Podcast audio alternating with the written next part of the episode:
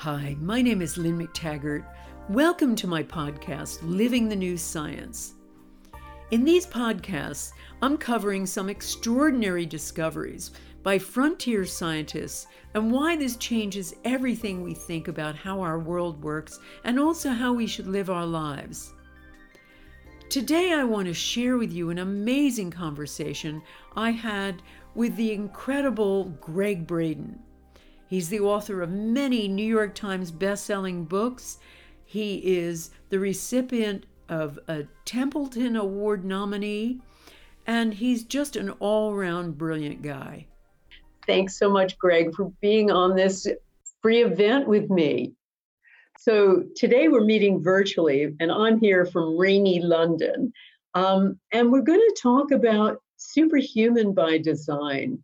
Um, and really, the idea that we are far more than we've been told, and this has huge implications for longevity and particularly for healing. So, Greg, let's start off with you found an amazing discovery in a science journal about uh, our our uh, our ability to essentially grow neurons for yeah. the rest of our lives. Do you want to talk about that? Sure, Lynne. You know, the I mean, the bottom line to everything that we're going to do here, we are so much more than we've been led to believe, and uh, we've got a, a very educated audience. Uh, I know that, and I, I, know they sense that intuitively. But what's happening here is the science.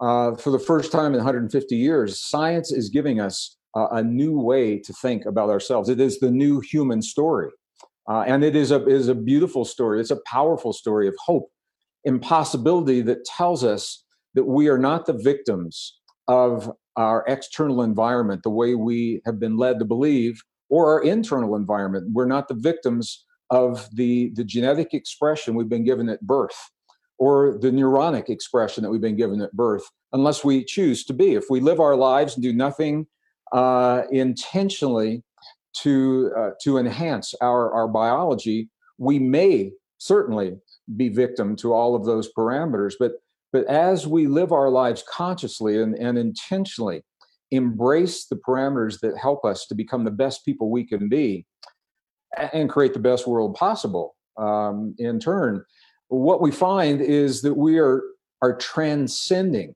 the boundaries. We're transcending the limits of our potential that we've been led to embrace in the past. And the discovery that you're mentioning is one of those. When, when I was in school, back in the in the 1950s. It's crazy, 1950s, 60s, and 70s.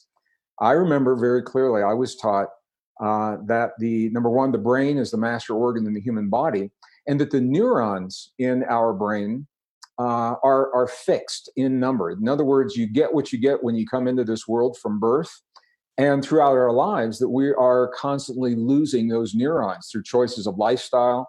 I remember I was in college. You know, the big joke was if you're if you're drinking too much, you know you're you're killing those neurons, and you've only got so many to deal with. So uh, there were T-shirts that said "Save the neurons." so so here's here's a new discovery, and you know this is so late in the game, Lynne. Here we are, 2020, and and we're led to believe that we pretty much understand all there is to understand about the brain, about the heart, about human biology. To so to make these kinds of discoveries so late in the game is uh, is kind of a mind blower. So the discovery that uh, that you're asking about, uh, it was in um, uh, it was published in a very prestigious uh, peer-reviewed journal, Nature, and the the journal Science in 2019. That our neurons are not fixed in number.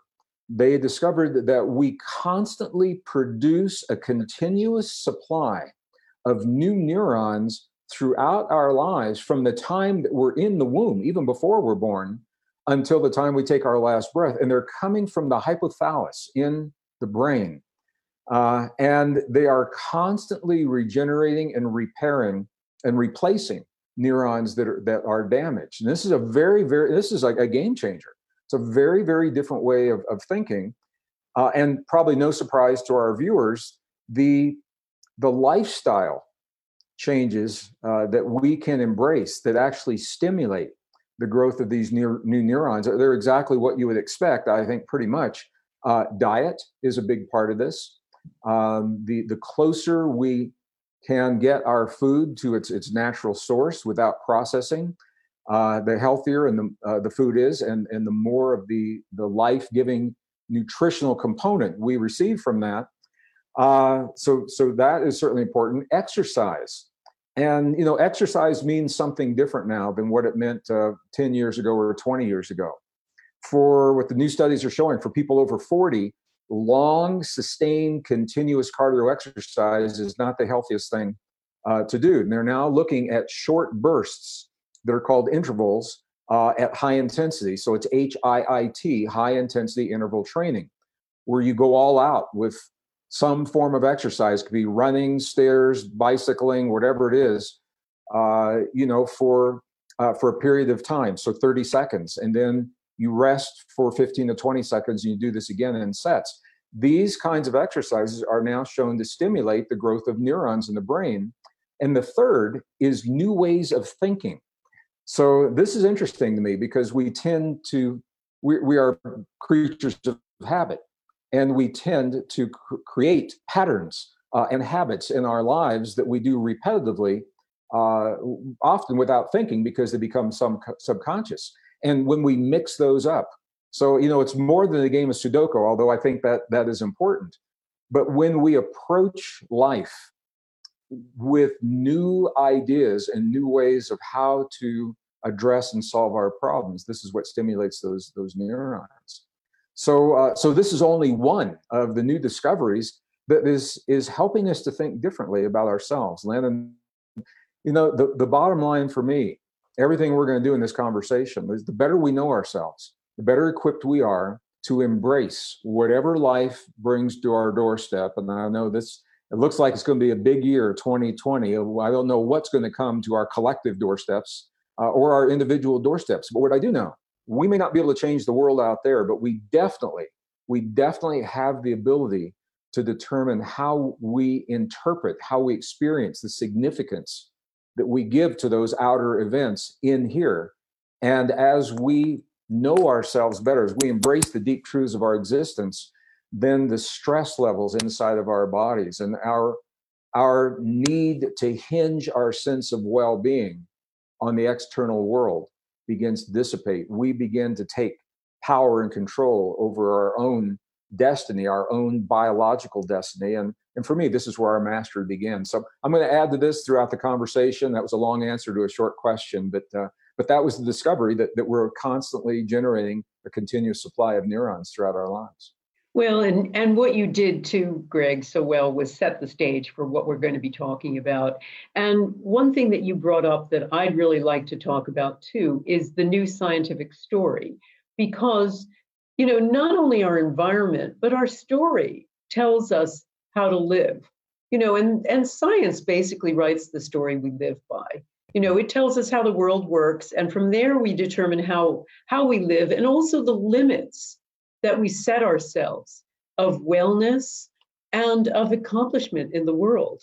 And what we're still dealing with is a scientific story that is 300 plus years old that has basically described um, a, a batch of separate and well contained and well behaved objects operating according to fixed laws in time and space, including us. And we're now realizing that that story is really out of date. And of course, we have to always understand with science, you know, science is just a story, and new chapters rewrite the old chapters that have come before. And the new chapters that are coming to the fore are describing us much more as dynamic, energetic, and interconnected entities. And so, of course, we know that we are all connected on the quantum level via a quantum energy field, but we also are discovering some really radical things about our ability to access information and the idea that we are information systems, energetic information systems, and not a collection of electricity and, and chemistry. Um, we we know from some amazing work that was done you know not yesterday but 40 years ago 40 50 years ago that um, the belief is that memory does not exist inside the brain and a lot of higher cognitive function is not in the brain, but accessed out there in the field, and where our brain is more like an antenna receiver. Now, what's really interesting about some of these discoveries about the energy in our bodies is the understanding that essentially our thoughts are another kind of energy and our thoughts are trespassers. You know they're not locked inside our skulls but they traverse out there and they can affect other people and things. And that's certainly something that i've been looking at a lot um, because essentially what this describes us as and this brings in what gregg's been talking about too is you know we're mutable entities you know we're not fixed um, entities at birth you know genes do not just determine um, uh, they're not our ultimate blueprint. They're only a potential. They're like a keys of a piano waiting to be played. But as Gregg says, what plays that piano is all those things in our environment. You know, the food we eat, the the water we drink, the friends we have. You know, the sum total of how we live our lives. That determines everything from the development of neurons to essentially our ability to heal.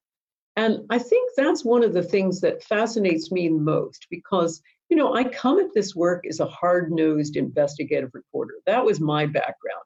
You know, when I was in my 20s, I put, I was trying to put baby selling lawyers in jail. You know, I wanted to put the bad guys in jail. So I'm very fact based.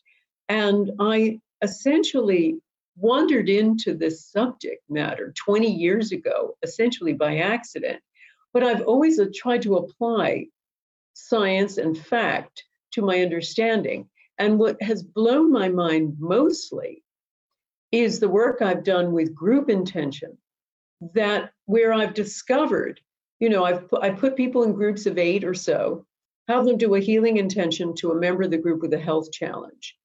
And I've seen thousands of instances now, thousands of instances where people who have intractable, incurable illnesses are healed in those 10 minutes. Healed in those 10 minutes. Most recent extraordinary example occurred at a, com- uh, a conference Gregg and I spoke at, TCCHE, this past summer. Woman in the audience, Maya, she's in a wheelchair. She is paralyzed from her neck down. She has some idiopathic, you know, unknowable paralysis. Um, and, you know, there was room in the aisle for her to be. She's there, and her group does her little group intention. And after I had the audience do this in groups, I asked for some stories.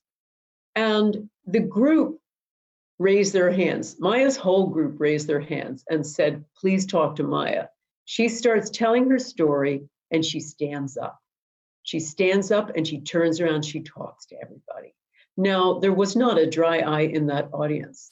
There wasn't a dry eye in her group. I was flabbergasted. I was crying.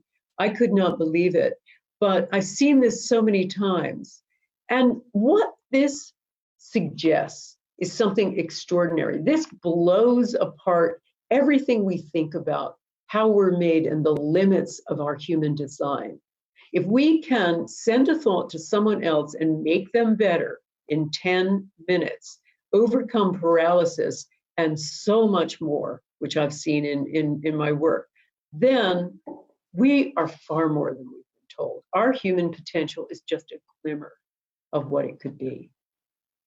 Oh, Lynne, I, uh, I, I, I remember when that happened when we were in London, and uh, and we've seen it happen in other programs. Seen it happen in your programs and my programs, Joe Dispenza's programs. You know, and, and every time we have this conversation, I, I, think back to the very, very famous statement that Einstein made. He said, The field is the sole governing force of the particle. And what he was saying is that what happens in the world we can't see around us uh, is the template or the blueprint for the physical expression of that world with, within our bodies. So when we begin addressing our physical well being, uh, and the, the physical parameters of our body, our biology, not by focusing on the biology itself, but on the energetic patterns and the thoughts, feelings, emotions, and beliefs uh, are certainly a, a, big part of that. Uh, we see amazing things like that happen. We we had an event here in New Mexico. I live in the high deserts of northern New Mexico, and we we do uh, an annual five day retreat here. And um, uh, we were going through a process that I'll, I'll describe in just a minute. And in the process, there was a woman who uh, was also in a wheelchair and had been in chronic pain for the last 20 years of her life and during the process she she had to pee she had to urinate. So she got up and she left the room so she could go to the bathroom. And when she came back she stopped and i saw this. She stopped in the door and she had this look on her face like she didn't even think about the fact that she had just gotten up and walked to the bathroom to urinate without a wheelchair without any assistance. And then she looked she said i don't hurt. I don't hurt. And she was saying this out loud i don't hurt. And and you know, we see these things happen all the time. I was very blessed um, to know Candace Pert before she mm-hmm. passed. She was a, a, fellow author with our Hay House Publishing, and I actually had dinner with her in uh, 2013 in Toronto just b- before she passed. And she's perhaps best known, I, I know you know this, um, and many of our, our viewers probably do as well, as the Harvard trained medical MD that, that directly linked human emotion with chemical components in the body called neuropeptides. And her book was called Molecules of Emotion. And what Candace Pert did was she gave a pathway for science to, to validate and then explore what we all have sensed intuitively. And that is simply that for every emotion we have in our lives and every belief, every thought uh, about our experiences, we create a chemical. It's called a neuropeptide that chemical wants to metabolize. And typically, if, if it's a joyous experience or if we're not locked in trauma, the chemical moves through our body and we excrete it through breath, perspiration, urine, all the ways that we excrete. When we experience unresolved hurt, pain, loss, trauma, uh, and and we are not able to to deal with those experiences in a healthy way, our body will typically store those neuropeptides, and this is where it gets really interesting. It'll store those neuropeptides in tissue or glands or organs that we associate with the trauma until we have the ability to come back and resolve the trauma uh, and allow that chemical to move freely. So, so what Candace Pert said so beautifully, and, and you don't have to go through a big emotional process. It's when we lubricate those neuropeptides they can metabolize. And there are a number of ways to do that. Um, what we were doing, the woman I just mentioned, we were actually doing breath work. And when we flood the body with oxygen, those high levels of oxygen will lubricate those neuropeptides and allow them to move uh, through the body and, and to metabolize. A really, really interesting process. But what it tells us it's a very, very different way of thinking, Lynne, and uh, and we acknowledge this in our events. We have medical doctors that come, uh, ca- cardiologists, and we have neurosurgeons and pediatricians that come, and they say, "Why aren't we taught about this when we're in school, so that we can add this to our toolbox?" Because these people really, most of them, genuinely want to help and to serve, and they are only using the, limited tools that they're taught. So, for those that are open minded enough, the new discoveries, the new science are opening the doors to show us that we are just what you said we are malleable, we are dynamic uh, biological entities. We're not these fixed. Uh, you know, it's it's like you come from the factory, from the birth factory, with a, a fixed set of codes that you're stuck with for the rest of your life. Those are the codes that get you going, and we have the ability to to change those codes through the choices we make in terms of uh, all the things we're talking about, our external environment. But what we're finding is really key is the inner environment that links to the field. And that's why the power of eight is so powerful. And Lynne, I want you to know everywhere in the world I go, people talk about your book. I was just in Bucharest, I was just in Warsaw. Uh, we spent a lot of time in Mexico, South America, and everybody says, You know Lynne McTaggart? And I say, Yes, I do know Lynne McTaggart. She's a friend of mine. so, oh, yeah, that's so really sweet. Yeah. So the, the, the story, you know, there's an American author. His name is Scott Turow, mm-hmm. um, and he says something so beautifully that I I often begin my programs with. He says, "Who are we?" But the stories we tell ourselves about ourselves and believe, and this is the key. It's not just what we say, What do we truly believe? And our stories are the product. We're the product of our, our family stories, our community stories, our society stories, our culture stories, what religion tells us, what science tells us, universities, classrooms, textbooks, and our own experience. And what's happening is the science is opening the door to validate the experiences that intuitively we have always sensed that we're so much more than we've been led to believe.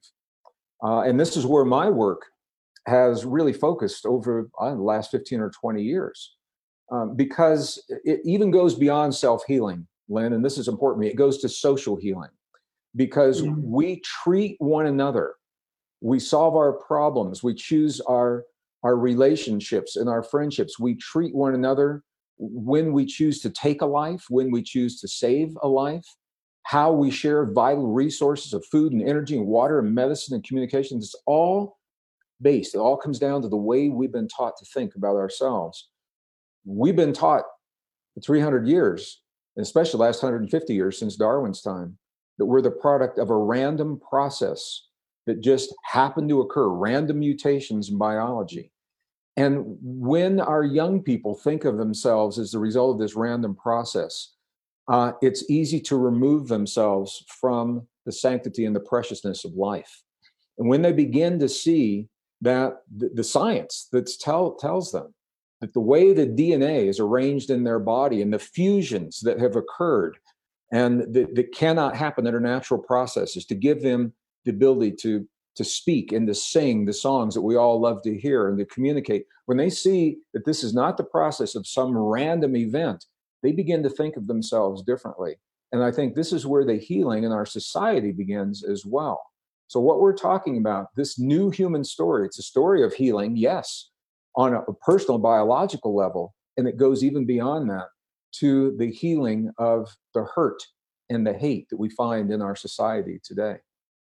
Absolutely. You know, and this whole idea of a collection of ideas of who we are is something that really speaks to me and speaks to my husband, Bryan, who I know you know um, well. We've had many wonderful dinners together. Um, we actually do some work on time. And I do this in my master class. I, ha- I run a year long Power of Eight Intention master class where I teach a lot, and then I, over I think about six weeks of live webinars. Then we put people into groups and we monitor them. We give them advice, guidance, and there's there's catch up calls later. And we want we watch what happens to them over the year and help them achieve what they want. Um, one of the things that I work on though is time. And I want to just address something because you were talking about, and it, it brought it to mind for me. Um, you know, we have this idea of ourselves, and that idea is built over time. As my husband Bryan says, and from his book, The Untrue Story of You, uh, a, a, fellow Hay House author, um, we are time, is basically what he says. We are an agglutination of undigested processes and ideas and experiences that we haven't fully understood. And that becomes the you that you present to the world. So, one of the things that we're doing, uh, and Bryan's process of unraveling this is actually being studied by a batch of psychiatrists. We get doctors coming to our events too, and they ha- have approached him to say, hey, we need to study this, we need to put this in practice. So, what I tend to do in my master class is a lot of people can't manifest the life they want because of some undigested experience, some thinking about themselves that is fallacious, that affects all of those processes you're talking about. And so I do a little bit of intentional time, time travel with them. We go back to events that have formulated this sense of limitation. We don't change what happened, but we change that person's response to it through a bunch of intentional techniques that I teach in the master class. And we found amazing things happen. Again, you know, once you can change that thinking, you can change your biology immediately. And that's the extraordinary thing of it. We've seen, I saw a woman who was affected by an infection in her teens. She was in her 20s by the time I met her. And it had caused terrible vitiligo, you know, where her body re- depigments. And after she did this process, her she actually said, I can see my body is starting to repigment. It was that dramatic, that amazing. But a lot of it is psychological healing too, where people decided because some teacher told them they were stupid in math when they were six. That has formulated every thought they have about their ability to keep their finances straight, to have enough abundance, or oftentimes it's parental abuse of some sort, verbal abuse of some sort, where the person feels they're just not good enough, not loved enough. And I got to tell you, the stories are horrifying that we hear in our retreats and our workshops. We'll oftentimes talk about 15 adverse childhood events, um, from everything from being screamed at to being raped by your parent. And we have people in the audience raising their hand for every single one. And it's horrific, but we see amazing healing that can happen right away with going back and changing the thinking, changing the intention around it. It can be that simple. It yeah. doesn't have to be years of, you know, drawn out talking therapy or psychological drugs. It can be some healed in an instant. And that is extraordinary for me. And one of the big elements of it, I think, Gregg, that you also touched on that I think is so important is the group idea, the power of community. You know, I've studied in, in two of my books, the latest one and The Power of Eight and The Bond, I looked at the importance of community because, as you say, the Darwinian story is a story of isolation. It's a story of scarcity, there just ain't enough out there. And so you damn well better get there first. And the science doesn't support that at all. And I know you've delved into that a lot. Um, but I find that the science around the importance of community in terms of health, you know, community is um, when people have a group, a supportive group around them of any sort, it's healing and protective against everything from heart disease to the common cold. You know, when you look at some evidence about heart disease, fully half the people who get heart attacks don't have high cholesterol. They're just lonely. They mm. just don't have a supportive group around them. And I think, to be honest, that is a big factor in the power of eight. The, the power of community, the power of getting off of yourself. That seems to be the where the miracle get uh, takes place.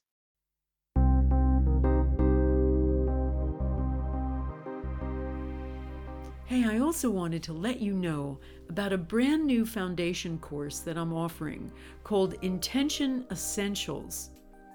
It's a five week webinar that's live and interactive. And in this course, I offer intensive teaching on all the fundamentals of intention and the power of eight like the right mind state to be in, the right words to use, how to be specific about letting the universe know about what you want, how to stop sabotaging yourself, all the fundamentals of how to conduct a Power of Eight group, and much more. This past year, my participants in my workshops have overcome depression and many other chronic illnesses, had amazing financial windfalls, found dream homes and dream jobs, and much more. And unlike most courses, this is highly experiential learning, live and interactive. So to find out more or book your place, go to lynnemctaggart.com and follow the Intention Essentials link. Oh, yeah. Lynne, I, I couldn't agree more. And this is where the, the science, the news, peer reviewed science, these aren't like Gregg's theories or, you know, we get emails Gregg's hypothesis, it, it's not my hypothesis. This is peer reviewed science. It is showing us it's overturned 150 years of scientific thinking when it comes to us. And, and we've mentioned some of these principles. One of the keys is that we now know that the fundamental rule of nature is based upon cooperation and what's called mutual aid. It's not the competition and the conflict that Darwin identified. When I, I was writing uh, my earlier books, I wrote a book called The Divine Matrix uh, back in 2007, and, and we talked about this. And I had to research, I had to actually find copies of Darwin's original manuscript. And Darwin originally said that nature is based upon a law of survival of the strongest. Those were his words, later interpreted as survival of the fittest. But he believed in survival of the strongest, and that's important because it gives us insight into the other principles that he's asking us to, to embrace. Well, now we know that nature is based upon this, this fundamental principle of cooperation. We see conflict, certainly, so we're not denying that.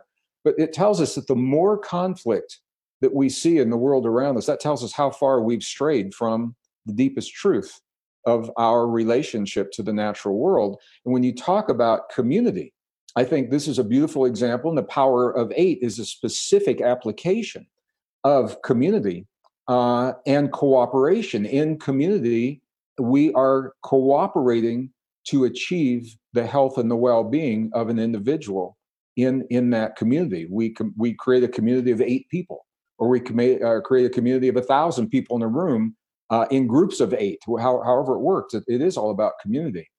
I, I, and thank you for you know the pioneering work that you've done in that, Lynne And again, that's what people talk about uh, all mm-hmm. over the world. But I, I want to go back to the, the idea of, of the healing, the kind of healing you're talking about. You know, one of the great discoveries, uh, I believe that we will look back in the 21st century and we'll say one, one of the great discoveries was the discovery that was made about the human heart. In 1991, it was not published until 1994. And it was the discovery of neurons in the heart, about 40,000 specialized cells called sensory neurites in the human heart. They are brain like cells, but they're not in the cranial brain. But they think independently of the cranial brain. They feel, they sense, they remember independently of the cranial brain. And, and this is important when it comes to our healing because if, if we're having joyous experiences, it's no problem. Rarely, oh, I will say, I have never spoken with a therapist who told me that her clients come and say they are overwhelmed with so much joy that they're they're asking you know they're saying can you help me dial back my joy? You know we don't we don't hear that. But the unresolved hurt from betrayal and loss and trauma uh, that creates those neuropeptides that we just spoke about. And they are not metabolizing from the body because of the significance we are giving to the experience. And that significance if we only think and try to solve our problems and heal through the mind. This is where often we fall short. And here's the reason because the brain is a polarity organ left brain, right brain. And in that polarity organ, we will always find a good and a bad, light and a dark, right and a wrong, success, failure, worthy, not worthy. And our ego will run loops around the rightness or the wrongness of what someone has done to us. And when you're stuck in that loop, it's very difficult to transcend. You can't change what happened, but you're changing the way you think about what happens. And this is where the heart comes in. Because the neurons in the heart, they have their own memory. They have memories of the same experiences that are rarely addressed in the heart. Typically, we try to address them through the mind only, through talk therapy. It can be effective, and often people feel, although it has been effective, it's incomplete. Something is missing. And what's missing is the heart component because the heart, it's not a polarity organ. So when we learn to access our trauma, not from our brain, but from our heart, we make a huge step forward that allows us to objectively look and experience what's happened without that polarity, without the worthy or the not worthy, or the right and the wrong, and the good and the bad. And that is what opens the door to releasing those neuropeptides, to releasing the trauma, and to helping us to think uh, and feel about our experience in, in a healthy way. And I, you know, I don't talk about this a lot unless it comes up, uh, and it, it makes sense now. I'm I am a living example of what we're talking about. And I, Lynne, I know you know this about me. I come from a very dysfunctional alcoholic family, abusive alcoholic family. My father was the abuser for my mom, my younger brother, and, and myself. Uh, I'm a, a, survivor of childhood trauma. Uh, and I had to figure this stuff out early in my life because it, it was preventing me from living my life. I had to come to terms of what had happened to me and find a way not just to survive, but to thrive, to transcend, to become more than those experiences, because we're only defined by our past if we choose to be defined by our past. And when we choose to transcend our past, we are given the ability to do it through our heart. And this is what so many of the ancient and the indigenous traditions always said to begin in the heart.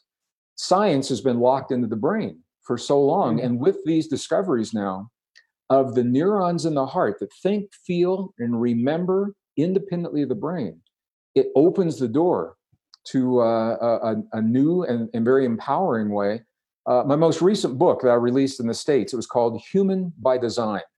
And in that book, I, I talk about many things we're talking about here that uh, we are not the product of random mutations. I talk about these neurons in the heart and how we're the only form of life that can consciously access these neurons, Lynne, in a way that allows us to, to transcend the darkest experiences of our lives on demand. We're the only form of life that can consciously choose to transcend our past. Other forms of life may, may do it to some degree by instinct, but we're the only form of life that can say, in this moment, I choose to become more than the experiences of my past, and then have the techniques to follow through to do that. That's the new human story. That's why I'm so excited about it. And by the way, people um, looking for this book, uh, it also has another name. Do you want to just so, tell them about it? Yeah, okay, so i will tell you. Here's the story. I wrote a book. Isn't that a beautiful cover? I wrote a book called Human by Design. Uh, published it in uh, 2018 uh, in hardback. My publisher, Hay House, published it in hardback. When they released it in paperback in 2019, they wanted to emphasize more the self help aspect rather than the science and the research aspect. And the book was retitled The Science of Self Empowerment. Exactly the same book. It doesn't say that on the cover. Uh, and I've talked to them about that because I want to honor my audience. I want my audience to know don't buy two books if you already have one. You don't need to buy the other one. But it's exactly the same cover. Here's where it's confusing it's only the English versions that are now called uh, the science of self empowerment. So throughout Europe, all the, the foreign editions are still called Human by Design. It's a little confusing. Um, I'm apologizing for that, and I just wanted our, our viewers to know the story. Um, this is what happened with that book. So, so well, and you. I wanted them to know too that you know that if they see Science of Self Empowerment, that that's that's you too, Gregg. So, um, so I'm so so these are exactly the same book. same book, different titles. Beautiful covers, though. Thank you. Beautiful Thank covers.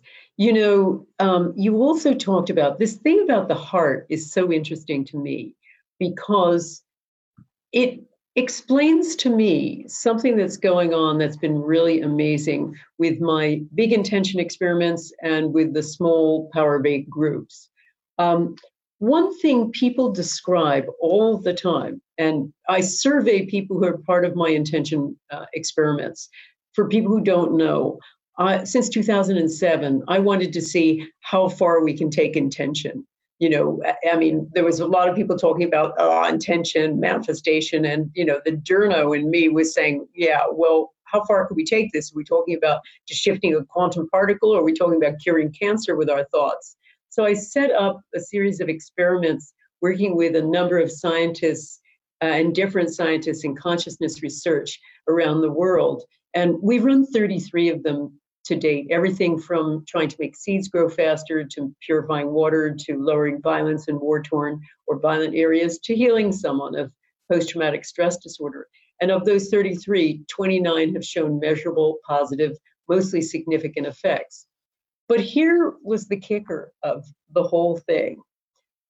When I started surveying people back in 2008, to basically to say, for participants in the intention experiments. How was that for you? I got back these extraordinary stories of people saying, I was sobbing uncontrollably during it. I felt like I was part of a higher network. Um, I had goosebumps up and down my arms. Um, you know, I, you know, all that kind of physical stuff. I felt like I was out of my body. They had weird hallucinations. They felt bizarrely connected, like they could feel and feeling lots of energy. And do remember, with all of these experiments in the main, people are participating by coming onto my website or YouTube station or another web TV station via their own computer or smartphone. You know, they're on their own, yet they're feeling this sense of extraordinary change. And they also reported huge changes in their lives afterward. Not one or two, but thousands said after the peace experiments, my life is far more peaceful in every regard. You know, I'm I've made up with my estranged relative. I'm getting along better with my coworkers and my not so nice boss. Um, I'm in love with everyone I come in contact. That was the biggest message all the time. People were hugging strangers. And I'm thinking to myself, what on earth is this? And the same thing happened with the Power of Eight groups. People reported these extraordinary changes so that the people doing sending intention to somebody in the group also were getting instant healings, also were feeling these extraordinary senses of energy and being out of their body. They were ex- having a mystical experience. You know, there's five elements to a mystical experience identified by people like the psychologist Abraham Maslow. You know, one is that extraordinary feeling of some physical big change like energy. Uh, another is a feeling of connection, feeling out of your body, um, having a blinding epiphany of meaning. Suddenly everything makes sense in the world, and also a sense of rejuvenation where things change in your life. You make a big, big change. You are prompted to do so. And my people had every single one of these things. Anyway, as I'd started noticing this with the Power of Eight groups, that people were constantly experiencing this and healing by just the virtue of sending intention in a group, we did brainwave studies on Power of Eight participants, and we found, and this really ties into what you're saying, Gregg, that the cognitive parts of the brain were dialed way down. The frontal lobes, particularly the right frontal lobes involved with worry, doubt, negativity, they were dialed way down. So were the parts of the brain that make us feel separate the parietal lobes that sit in the back of the head, and others that distinguish between me and not me. They were dialed way down too. So these were people who were not operating out of their head. These were people who were operating completely out of their heart. They were sending from their heart, and the heart had the intelligence to heal. And that's what we continually see with the groups. And so the group effect as you say, we were we were always meant to be connected. We were always meant to be part of a greater whole. Um, and people, when they experience that, particularly with a group of strangers, with a Power of Eight group or group, an audience doing this, it's so mind-boggling that it kind of reprograms them essentially. They learn to operate in a different way and also the getting off of themselves, the working with other people, and maybe sending intention to someone else, the altruism involved is also coming from the heart and extraordinarily healing. Absolutely, Lynne, and, and you know this is I'm so excited about. This. So you and I we didn't uh, rehearse this, and I'm I'm not surprised at the synchronicity because that's the way we work. But um, what you're talking about is is such a beautiful example. This is where our mastery begins. We're the only form of life that we know of today that that has the ability to intervene consciously with intent uh, in the way our biology is is functioning. And what I talk about in in the book, uh, Human by Design, uh, the science very clearly, the the new DNA science. We now we now can extract the DNA from the bone marrow fossilized remains of the beings that we used to believe were our ancestors. And we can compare that DNA to us today to find out how related we really are. And another mind blower is that we're not. The, the ancestors that we were told we descended from, uh, Neanderthal, for example, we now know that we didn't descend from Neanderthal. While we may have some Neanderthal DNA from interbreeding, we shared the earth with them. We didn't descend from them. And what the DNA is showing is that what are called anatomically modern humans, us. We appeared on Earth about 200,000 years ago, and scientists are in total agreement with that. We appeared on Earth about 200,000 years ago, but here's the kicker. Number one, we haven't changed since we appeared. The DNA from then and from now, if you compare their bodies to ours, you can't really tell us apart. Same body proportions, same cranial capacity, uh, same neural network, the same genetic expression. Where this is a problem for biologists is because typically in biology, there's there is a, a principle that says nature never overendows a species beyond the needs of its everyday existence. This was Alfred E. Wallace, the colleague of, uh, of Darwin. So, what that means is that when a life form shows up, it develops specific attributes slowly, gradually over a long period of time as the need arises in the environment. And where humans are an exception to that is the term is overendowed. We are a tremendously overendowed species. I know that means a lot of things to a lot of people. It's a great way to start the new year by being overendowed. No, we're we're overendowed with so many capacities, extraordinary capacities, light years beyond what would be needed for the simplicity of everyday living is all attack already gradually over a long period of time. I know my internet connection's a little slow here. I apologize. Are, are, am I coming through okay right now? Yeah, you okay. are. So, so what this means is that we literally are wired. We we have been from the moment we appeared on this earth mysteriously. However that happened, uh, I'm just saying it didn't happen the way that we have been led to believe. So, however that happened, we have been wired to thrive in the life challenges that we find whether it's an environmental challenge of you know trying to run from a saber-toothed tiger or the stress of a modern environment uh, or devastating relationships devastating losses uh, you know uh, health diagnoses from professionals that are, are, are very dark if we buy into what it is they're telling us. All of these things cause stress in the body and, and what these dna studies are telling us is that we have had the capacity not just to survive, but to transcend, to become more than the conditions that life shows us from the moment that we appeared on earth. But the key is we must participate in that process. We must activate and, and consciously uh, awaken these extraordinary potentials, such as the ability uh, to harmonize, to find coherence between the heart and the brain.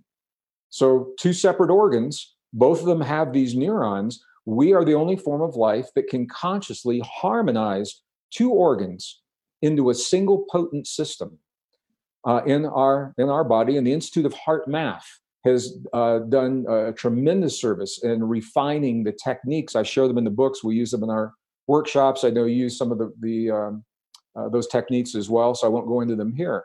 But but the ability to harmonize the heart and the brain in a conscious way is is one of the keys to transcend the hurt from a failed relationship or the hurt from from a deep loss. And it also is a way to harmonize the systems of the body that are out of harmony creating disease. It begins with this heart brain harmony. So we're the only form of life that can do this consciously at will on demand. And this goes right back to what we began with the superhuman nature, the, the mastery that is available for everyone if we're willing to take our existence off of autopilot and uh, and then begin to explore and embrace the, the deep truth and the deep potentials of our existence. I think this is this is really where the new frontier, the next new frontier in, in healing is. And it's it's about our ability to awaken these healing systems. The, the body is healing more often than not until we get in the way and prevent that healing. I remember when I was, I'll just say this I remember when I was young, I was told from the moment I was born that I would begin to die. And I know a lot of us hear that. They say from the moment you're, you're born, you begin dying. And, and I know the intent, it means the cells are dying off, and, and I get that. But it's more accurate to say from the moment you're born, actually, before you're born, while you are still in your mother's womb, you begin to heal.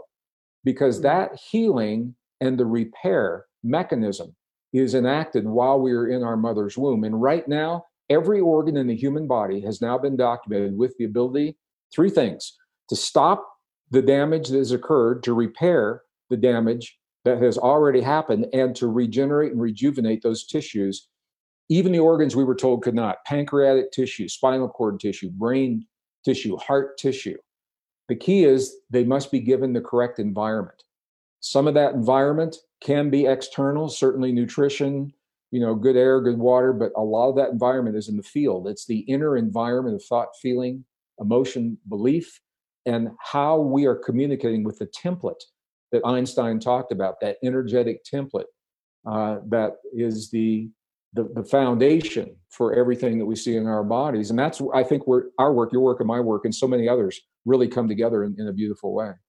Absolutely, Gregg. And I, you know, for me, what I've tried to find the single key that might be the biggest key of all to try to understand how people can heal in an instant, um, particularly in a small group, particularly in a power of eight group, because I've seen it not only in people who have met once for 10 minutes.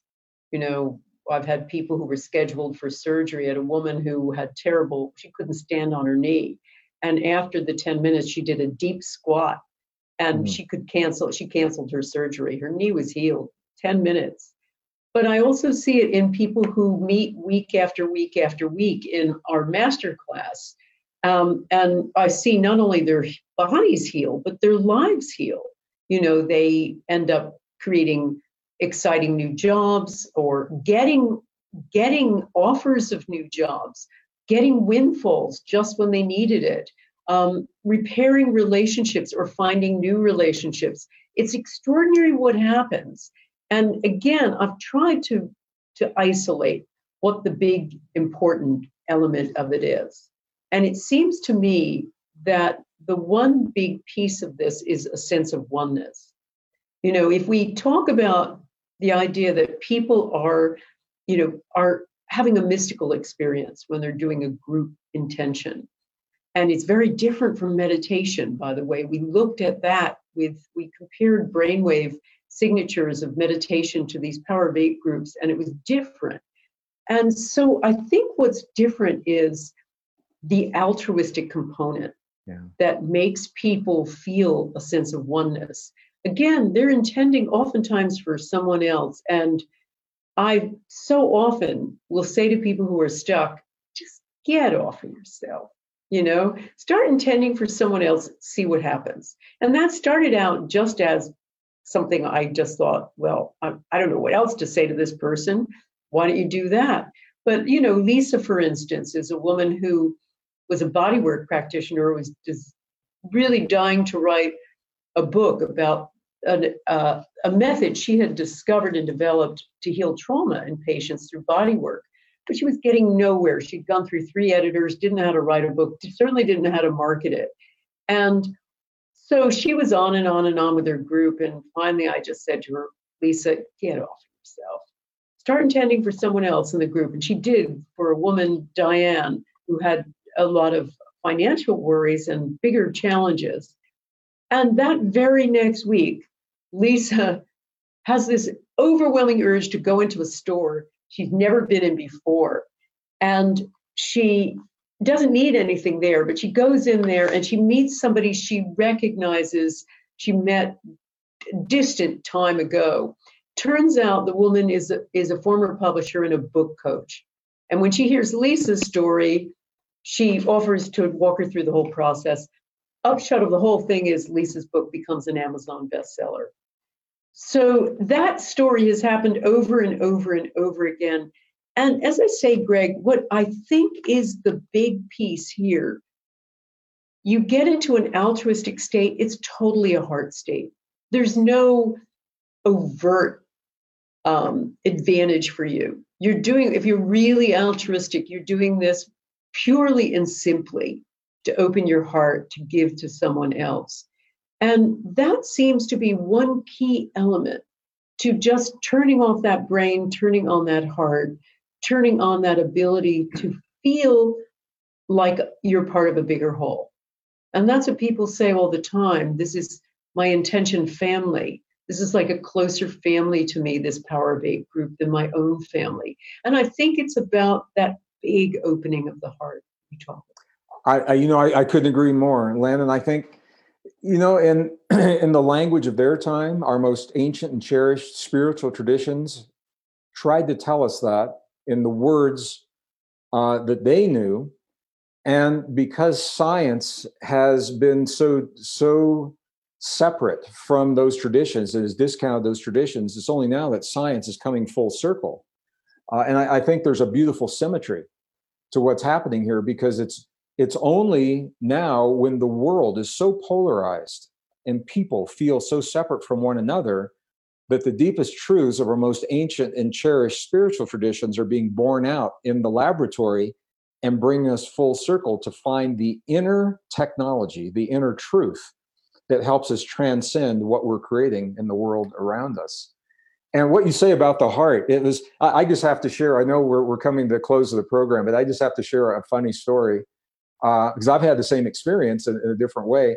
When we put these programs together, you never know who's going to show up in an event. And um, a few years ago, I was doing an event in, in Texas.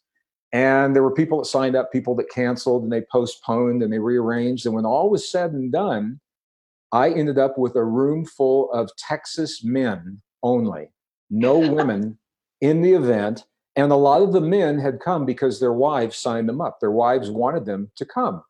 So I walked and they were wearing big cowboy hats. You know, I've worn boots since I was a year old. So I, I, am very comfortable with a room full of cowboy boots but in cowboy hats and and they were really good men that had had hard lives and i remember uh, there was a man and they they had their arms crossed like this like you know, I dare you to teach me something, you know.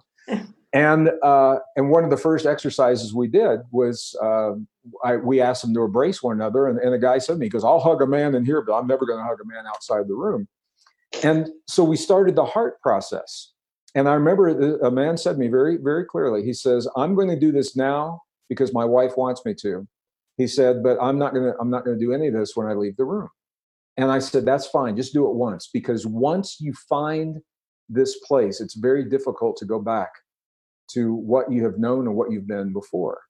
And it is it's hard to explain in words, but it's like a little switch. Once we shift our awareness from our thinking mind into our feeling heart, and we begin solving our problems uh, and thinking of ourselves and our loved ones from here through the feeling ability rather than simply through the, the mental aspects that we've all been conditioned in, it's very, very difficult to go back to the way. I'm not saying you cannot, but it's actually hard to, to go back because it opens the door to a new way of existing. And I think this is the, I, I'm always looking for the one thing as well. And what is the one thing that I think will help people in their everyday lives? And what I'm finding it is that shift to what the Institute of HeartMath calls heart intelligence. It's the ability to shift our awareness from our thinking mind when we need to. Now, there are some things that we need to use our mind for, but from our thinking mind into our feeling heart and begin to think about our lives and our friendships, our relationships, and solve our problems from this point right here. And when we do, that opens the door to our deepest levels of mastery. And that's where I think uh, we're going to go with all of this. Absolutely. And, you know, I always say, you know, you don't need a sweat lodge, you don't need years of disciplined practice or falling prostrate on your knees. You know, you need a group and a common intention, an altruistic intention. And that's a fast track to the miraculous. This is Lynne McTaggart, helping you to live the new science. Keep listening, and I'll continue to give you information and tips each time about how to incorporate this new information into your life.